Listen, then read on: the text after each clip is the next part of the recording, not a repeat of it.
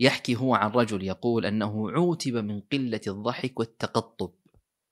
يعني ما يضحك وعبوس ومتقطب وجهه فسألوه في ذلك يعني ليش ليش أنت ما تضحك ودائما متقطب يعني؟ قال إن الذي يمنعني من الضحك أن الإنسان أقرب ما يكون من البذل إذا ضحك وطابت نفسه. وهذا سبحان الله لعله يكون واضحا في أحوال الناس اليوم. تجد المبسوط المسرور المسفهل يعني لو تطلبه أحيانا عينه أعطاك إياها. فهذا جرت هذه العادة أنها تكون هي أحوال الناس.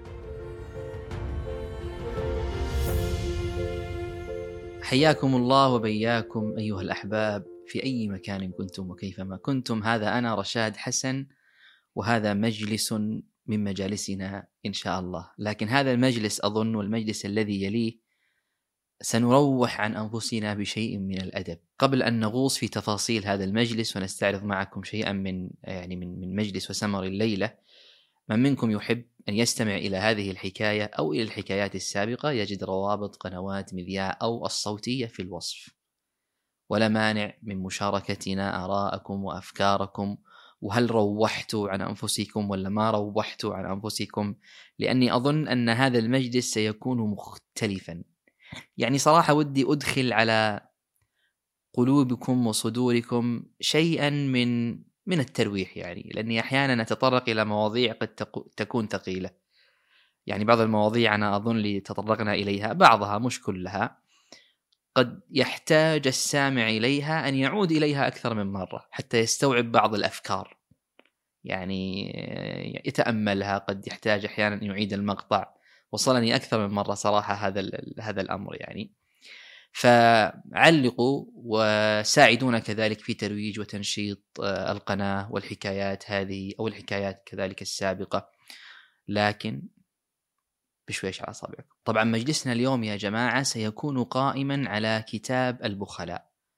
أنا لن أقدم الكتاب ولن أقدم كذلك الجاحظ، يعني منكم يريد أن يتزود ويطلع على الجاحظ أو كذلك على كتابه. وأظن أن الكتاب بين من عنوانه يعني فعلا. فحوى الكتاب بين بين من آه، من عنوانه البخلاء.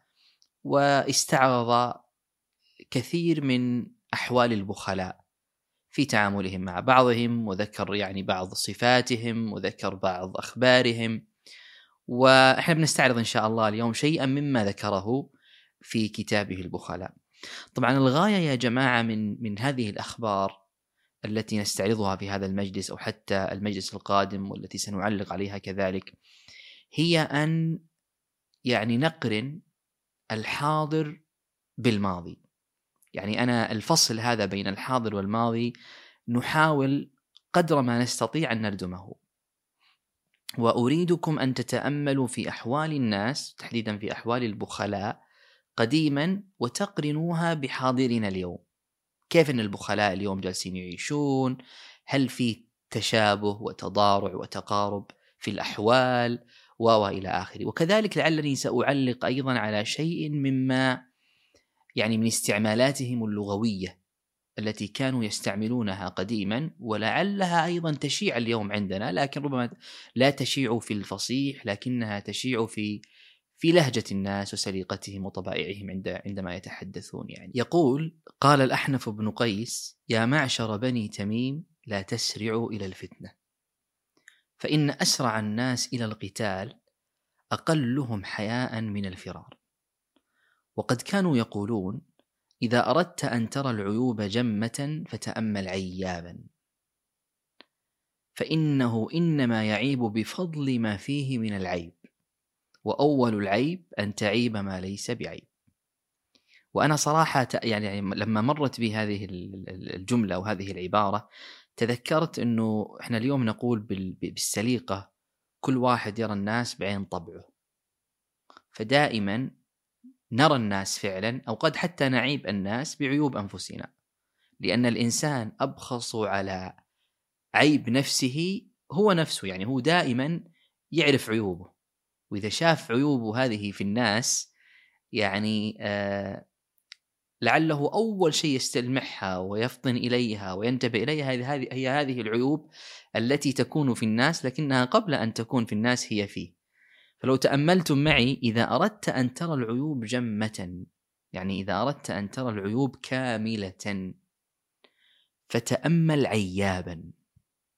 يعني روح شوف هذا العياب هذا الناقد هذا المنتقد الذي ينتقد طبعا على كل صغيرة وكبيرة فسترى بفضل هذه العيوب المجتمعة فيه كل العيوب فيه. وحتى في سياقنا اليوم يا جماعة لما نقول كل واحد يشوف الناس بعين طبعه كذا يقولونها الناس عادة فيما بينهم يعني. دائما نقصد بها أصلا دائما تأتي في سياق النقد والانتقاد والتعيب. لما أحد يقول لك شيء وتحس أنت أنه مو فيك تجي تقول له ترى كل الناس كل واحد يشوف الناس بعين طبعه. فكأن يعني فكأن المضارعة أو المشابهة بين قولهم قديما يعني إذا أردت أن ترى العيوب جمة فتأمل عيابا. وقولنا اليوم كل يرى الناس بعين طبعه. ويروي كذلك عن رجل اسمه أبو الهذيل. يقول كان أبو الهذيل أهدى إلى مويس دجاجة. صراحة يا جماعة أنا لما قرأت دجاجة توقفت عندها. وتخيلوا أنه زمان ولو جاءت هذه حتى في سياق البخل والبخلاء لكن أحيانا لا يستقيم المشهد في عقلك في رأسك أنه أحد يهدي أحد دجاجة حتى لو كان بخيلا. لأن اليوم في منطق الناس وأعرافهم ما في أحد يهدي دجاجة يعني. أبدا حتى البخيل. لكن أحيانا أنا ما أعرف هي تكون فعلا أهداه دجاجة أو عزمه على دجاجة. لأنه أحيانا قد يعيب الناس بعض الناس إذا أحد إذا استضاف أحد وما ذبح له وما قدم له مفطح ولا لحم ولا في عرف الناس هذا. لكن إذا قدم له دجاجة قد يعيبوه وقد لا يزوروه الناس حتى وقد يتهموه بالبخل.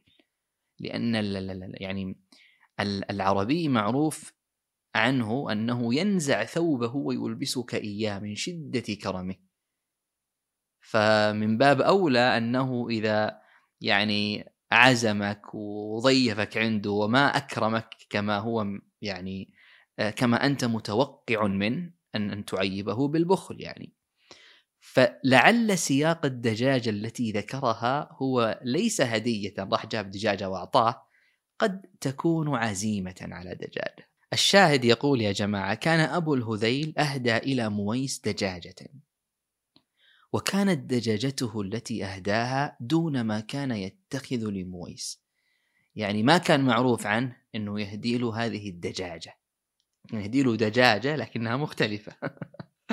ولكنه بكرمه وبحسن خلقه أظهر التعجب من سمنها وطيب لحمها. وأيضا لعلنا نقف عند طيب لحمها. الدجاج يعني قديما كانوا يقولوا عن الدجاج عن دجاج الدجاج لحم ولا يقولوا عنه دجاج. يعني اليوم لما تقول لأحد كل من لحم الدجاج يمكن يخطئك يقول لك كيف لحم الدجاج؟ الدجاج دجاج يعني.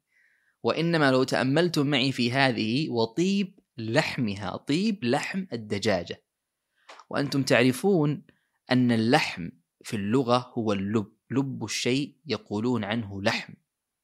فقد يستقيم المعنى في هذا السياق أن نقول عن الدجاجة لحمها ونقصد بلحم الدجاج أحيانا أطيب ما فيها من, من, الدجاج يعني أطيب ما فيها من لحم الدجاج. الشاهد مويس هذا بكرمه وبحسن خلقه أظهر التعجب من سمنها وطيب لحمها وكان يعرفه بالإمساك الشديد. فقال وكيف رأيت يا أبا عمران تلك الدجاجة؟ الحين أبو الهذيل يسأل أمويس يقول له كيف رأيت يا أبا عمران تلك الدجاجة؟ قال كانت عجبا من العجب. فيقول وتدري ما جنسها؟ وتدري ما سنها؟ فإن الدجاجة إنما تطيب بالجنس والسن وتدري بأي شيء كنا نسمنها؟ وفي أي مكان كنا نعلقها. فلا يزال في هذا والآخر يضحك ضحكا نعرفه نحن ولا يعرفه أبو الهذيل. يعني الرجال يتعجب من هذه الدجاجة وهو في باطنه يخفي خلاف ظاهره. يعني إنه دجاجة ترى لكنه بالغ فيها وكأنه أعطاه جملا وكان أبو الهذيل هذا من أسلم الناس صدرا وأوسعهم خلقا وأسهلهم سهوله. فإن ذكروا دجاجة قال أين كانت يا أبا عمران من تلك الدجاجة؟ على نيته يسأل أبو عمران اللي أعطاه الدجاجة. أين كانت يا أبا عمران من تلك الدجاجة؟ فإن ذكروا بطة أو عناقا أو جزورا أو بقرة قال فأين كانت هذه الجزور في الجزر من تلك الدجاجة في الدجاج؟ يعني كل شيء يقرنه أو يشبهه بالدجاجة. وإن استسمن أبو الهذيل شيئا من الطير والبهائم. إن استسمن يعني إذا شاف شيء من الطير والبهائم رويان. شيء يعني يصلح للأكل يعني. يقول لا والله ولا تلك الدجاجة. يعني دجاجتي أطيب وإن ذكروا عذوبة الشحم قال عذوبة الشحم في البقر والبط وبطون السمك والدجاج. ولا سيما ذلك الجنس من الدجاج. وإن ذكروا ميلاد شيء أو قدوم إنسان قال كان ذلك بعد أن أهديتها لك بسنة. وما كان بين قدوم فلان وبين البعثة بتلك الدجاجة إلا يوم. وكانت مثلا هذه الدجاجة في كل شيء وتاريخا في كل شيء. ثم يذكر شيئا عن تفرس ملامح الناس من ثيابهم وهيئتهم.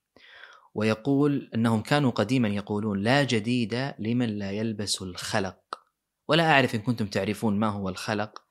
الخلق يأتي على معنيين. المعنى الأول قالوا أنه هو الصاحب أو استعمل في سياق الصاحب وهو ليس المعنى المراد منه عند الجاحظ في هذا في سياقه هذا وإنما المقصود منه الثياب الرثة. وأظن أول من استعمله عدي بن زيد. قال البس جديدك إني لابس خلقي ولا جديد لمن لا يلبس الخلق. يعني لا جديد لمن لا تكون ثيابه رثة و يعني مهترئة وأن الناس أحيانا يعرفوك أو يعرفوا حزمك وشجاعتك ويعني شاع هذا من ثيابك. ويقول كذلك ابن هرمة في هذا السياق عجبت أثيلة أن رأتني مخلقا. ثكلتك أمك أي ذاك يروع.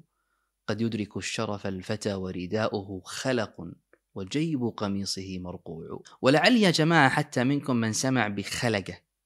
كبار السن أظنهم يسموا المناشف خلقة. مناشف حقة المسح هذه. بعض كبار السن أظنهم يسمونها خلقة. وقد يشيع هذا في الجنوب ربما على غيره من الجهات. يقول بعث زياد رجلا يرتاد له محدثا. واشترط على الرائد أن يكون عاقلا مسددا فأتاه به موافقا. يعني طلبه طلب هذا المحدث على اشتراطات معينة. فجيء به على نفس هذه الاشتراطات. فقال أكنت ذا معرفة به؟ قال لا ولا رأيته قبل ساعته. يعني ما شفته لتلك اللحظة. قال أفناقلته الكلام وفتحته الأمور قبل أن توصله إلي؟ قال لا. قال فلم اخترته على جميع من رأيته؟ قال يومنا يوم قائض يعني حار شديد ولم أزل أتعرف عقول الناس بطعامهم ولباسهم في مثل هذا اليوم ورأيت ثياب الناس جددا وثيابه لبسا يعني خلقا مهترئة فظننت به الحزم. وأنتم لو تأملتم في هذا لوجدتم أن الناس كانت تتعرف على صفات الناس من مظاهرهم. فالحازم يبين لك في لبسه أنه حازم.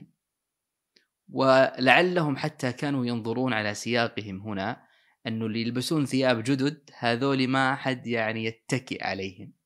لكن ثيابهم خلق ومهترئة ومبلية وفيها شيء من الشدة والجلافة والمشقة والصبر يعني يمكن أن أن أن يعتزي الإنسان بهم ولعل هذا سبحان الله يا جماعة أيضا مخالف لما نعهده اليوم. اليوم لا اللي ثيابه رثة ومهترئة وعليه شيء من الجلافة والشدة والمشقة هذا قد لا نثق به. وقد نميل إلى يعني اللي ثيابه جديدة ويقول كذلك حدثني أبو إسحاق إبراهيم بن سيار النظام. قال قلت مرة لجار كان لي من أهل خراسان أعرني مقلاكم فإني أحتاج إليه. فقال قد كان لنا مقلى ولكنه سرق. أظن هذه تصريفات كثير من الناس. فاستعرت من جار آخر لي فلم يلبث الخراساني أن سمع نشيش اللحم في المقلى وشم الطباهج أو الطباهج. والطباهج أو الطباهج هي اللحم الذي يطبخ. يكون في المقلى وأظن المقلى يا جماعة لعلها تكون اليوم إما قد تكون اليوم هي اللحم الذي يطبخ في القدور هذه أو قد تكون اللحم الذي يشوى. الشاهد فلم يلبث الخراساني أن سمع نشيش اللحم في المقلى وشم الطباهج شم رائحة اللحم. فقال لي كالمغضب ما في الأرض أعجب منك؟ لو كنت خبرتني أنك تريده للحم أو لشحم لوجدتني أسرع إليك به. إنما خشيتك تريده للباقلة. والباقلة هي الباقلة وهي الفول. وكذلك أظن في ارتباط أو في علاقة بين الباقلة والبازلة. قد تكون هي الشيء نفسه الباقلة هي البازلة أصلا اليوم لكن تغير الاسم وأصبحت القاف زاء فصار الناس يقولون البازلة مش الباقلة. وقد تكون شيئا آخر مختلفا لكنه جاء من الباقلة. ما فتشت حقيقة عنها يعني. الشاهد يقول لو كنت خبرتني أنك تريده للحم أو لشحم لوجدتني أسرع إليك به. إنما خشيتك تريده للباقلة وحديد المقلى يحترق إذا كان الذي يقلى فيه ليس بدسم. يعني إذا ما جت الطبخة زينة عليه ما يصلح. أعطيك عشان تطبخ فيه فول ولا باقلة ولا بازلة ما يصلح. لحم يصلح. وكيف لا أعيرك إذا أردت الطباهج؟ والمقلى بعد الرد من الطباهج أحسن حالا منه وهو في البيت. يعني لو أني أعطيتك وطبخت فيه ثم رددته إلي وطبخت أنا فيه لكان طعمه من طعم لحمك. لكن فاتني أنك تريده للحم. وهذا سبحان الله يا جماعة ترى أنا أظنه في مجازه في مجاز معنى يعني هذه القصة كاملة ولو أنها في سياق البخل لكنها حادثة وواقعة حتى في أحوالنا اليوم. يعني تجد أن اللبس الجديد أحيانا ما يصلح إذا لبسناه أكثر من مرة وجربناها أكثر من مرة. وقد تجد حتى في في القدور وفي الصحون إنه الحاجة الجديدة ما يصلح فيها يعني الطبخ. لكن إذا انكرفت وانطبخ فيها أكثر من مرة يحلو طعم المطبوخ فيها بعد بعد كرفها بعد الطبخ فيها أكثر من مرة. وقال أبو نواس كان معنا في السفينة ونحن نريد بغداد رجل من أهل خراسان وكان من عقلائهم وفقهائهم فكان يأكل وحده. فقلت له لم تأكل وحدك؟ قال ليس علي في هذا الموضع مسألة إنما المسألة على من أكل مع الجماعة. لأن ذلك هو التكلف وأكلي وحدي هو الأصل وأكلي مع غيري زيادة في الأصل وهذا من باب البخل طبعا. ويروي كذلك عن قصة أبي جعفر. يقول ولم أر مثل أبي جعفر الطرسوسي. زار قوما فأكرموه وطيبوه وجعلوا في شاربه وسبلته غالية فحكته شفته العليا. طبعا وجعلوا في شاربه وسبلته غالية الشارب هو الشارب والسبلة قالوا أنها هي الدائرة في الشفة العليا هذه. وقالوا كذلك أنها هي مقدم اللحية يعني حتى الرجل طويل اللحية يسمونه رجل مسبل أو أسبل لحيته إذا أطالها. الشاهد أنهم جعلوا في شاربه وسبلته غالية والغالية نوع من الطيب. كانوا قديما يقولون عن بعض الروائح أنها الريحان الغالية الزعفران وهذه كلها من الطيب. فحكته شفته العليا. فأدخل إصبعه فحكها من باطن الشفة مخافة أن تأخذ إصبعه من الغالية من الطيب شيئا إذا حكها من فوق يعني حكها من برا. وهذا وشبهه إنما يطيب جدا إذا رأيت الحكاية أمامك لأن الكتاب لا يصور لك كل شيء ولا يأتي لك على كنهه وعلى حدوده وحقائقه. يعني بعض الأخبار ما تراها لا تستطيع أن تتصورها إلا إذا رأيتها أمامك إذا حدثتها يعني من منقولك أو كتبتها من مكتوبك وجعلت الناس يقرؤونها أحيانا لا تنقل حقيقتها وفاكهتها كما هي منقولة إذا حدثت أمامك. ويروي كذلك عن خالد بن يزيد يقول وهذا خالد بن يزيد. كان قد بلغ في البخل والتكدية وفي كثرة المال المبالغ التي لم يبلغها أحد. التكدية يعني البخل. وكان ينزل في شق بني تميم فلم يعرفوه. فوقف عليه ذات يوم سائل وهو في مجلس من مجالسهم. فأدخل يده في الكيس ليخرج فلسا. وفلوس البصرة كبار فغلط بدرهم بغلي. يعني أخرج غير الفلس. ولا الدرهم البغلي يعني ثمين قيمته كبيرة فلم يفطن حتى وضعه في يد السائل. فلما فطن استرده وأعطاه الفلس. فقيل له هذا لا نظنه يحل وهو بعد قبيح يعني ما يصلح. الرسول صلى الله عليه وسلم يقول آه العائد في هبته كالكلب يقي ثم يعود في قيئه. الشاهد قال قيل له هذا لا نظنه يحل وهو بعد قبيح قال قبيح عند من؟ إني لم أجمع هذا المال بعقولكم فأفرقه بعقولكم. ليس هذا من مساكين الدراهم هذا من مساكين الفلوس. قال ويقولون ثوبك على صاحبك أحسن منه عليك. فما يقولون إن كان أقصر مني؟ أليس يتخبل في قميصي؟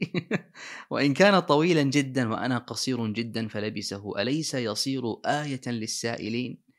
فمن أسوأ أثرا على صديقه ممن جعله ضحكة للناس. ما ينبغي لي أن أكسوه حتى أعلم أنه فيه مثلي. ومتى يتفق هذا وأن ذاك محيا وممات؟ ويروي كذلك عن محفوظ النقاش. يقول صحبني محفوظ النقاش من مسجد الجامع ليلا فلما صرت قرب منزله كان منزله أقرب إلى مسجد الجامع من منزلي. سألني أن أبيت عنده. وقال أين تذهب في هذا المطر والبرد؟ ومنزلي منزلك وأنت في ظلمة وليس معك نار. وعندي لبأ لم ير الناس مثله. اللبأ هو أول اللبن أول النتاج يعني أطيب اللبن يسمونه اللبأ. وعندي لبأ لم ير الناس مثله وتمر ناهيك به جودة. أعجبني صراحة هذا الاستعمال. تمر ناهيك به جودة. إحنا اليوم نقول نصف الأكل أو الطعام باللذيذ ونصفه بالطيب ونصفه بالحلو وكذلك قد يوصف يعني بناء على هذا الاستعمال قد يوصف الأكل بالجودة. يعني أكل إحنا نقول غالبا لا, لا نقول ناهيك به جودة كما يعني كانوا يقولون إنما نقول جودة عالية. هذا تمر جودة عالية. لكن اقتران الجودة بالتمر أو بالأكل يعني أظنها مما مما كانت تشيع وتمر ناهيك به جودة لا تصلح إلا له. فملت معه فأبطأ ساعة ثم جاءني بلبأ وطبق تمر. فلما مددت يدي إليه قال يا أبا عثمان إنه لبأ وغلظة وهو الليل وركوده ثم ليلة مطر ورطوبة وأنت رجل قد طعنت في السن ولم تزل تشكو من الفالج طرفا. الفالج يقول الطريحي أنه هو داء معروف يحدث في أحد شقي البدن فيبطل إحساسه وحركته. يعني أظننا اليوم نسميه الشلل النصفي قديما كانوا يسموه الفالج. الشاهد يقول وأنت رجل قد طعنت في السن ولم تزل تشكو من الفارج الطرفا وما زال الغليل يسرع إليك وأنت في الأصل لست بصاحب عشاء. يعني ما تطول في الليل. فإن أكلت اللباء ولم تبالغ كنت لا آكلا ولا تاركا. وحرشت طباعك ثم قطعت الأكل أشهى ما كان إليك. وإن بالغت بتنا في ليلة سوء من الاهتمام بأمرك ولم نعد لك نبيذا ولا عسلا. وإنما قلت هذا الكلام لئلا تقول غدا كان وكان.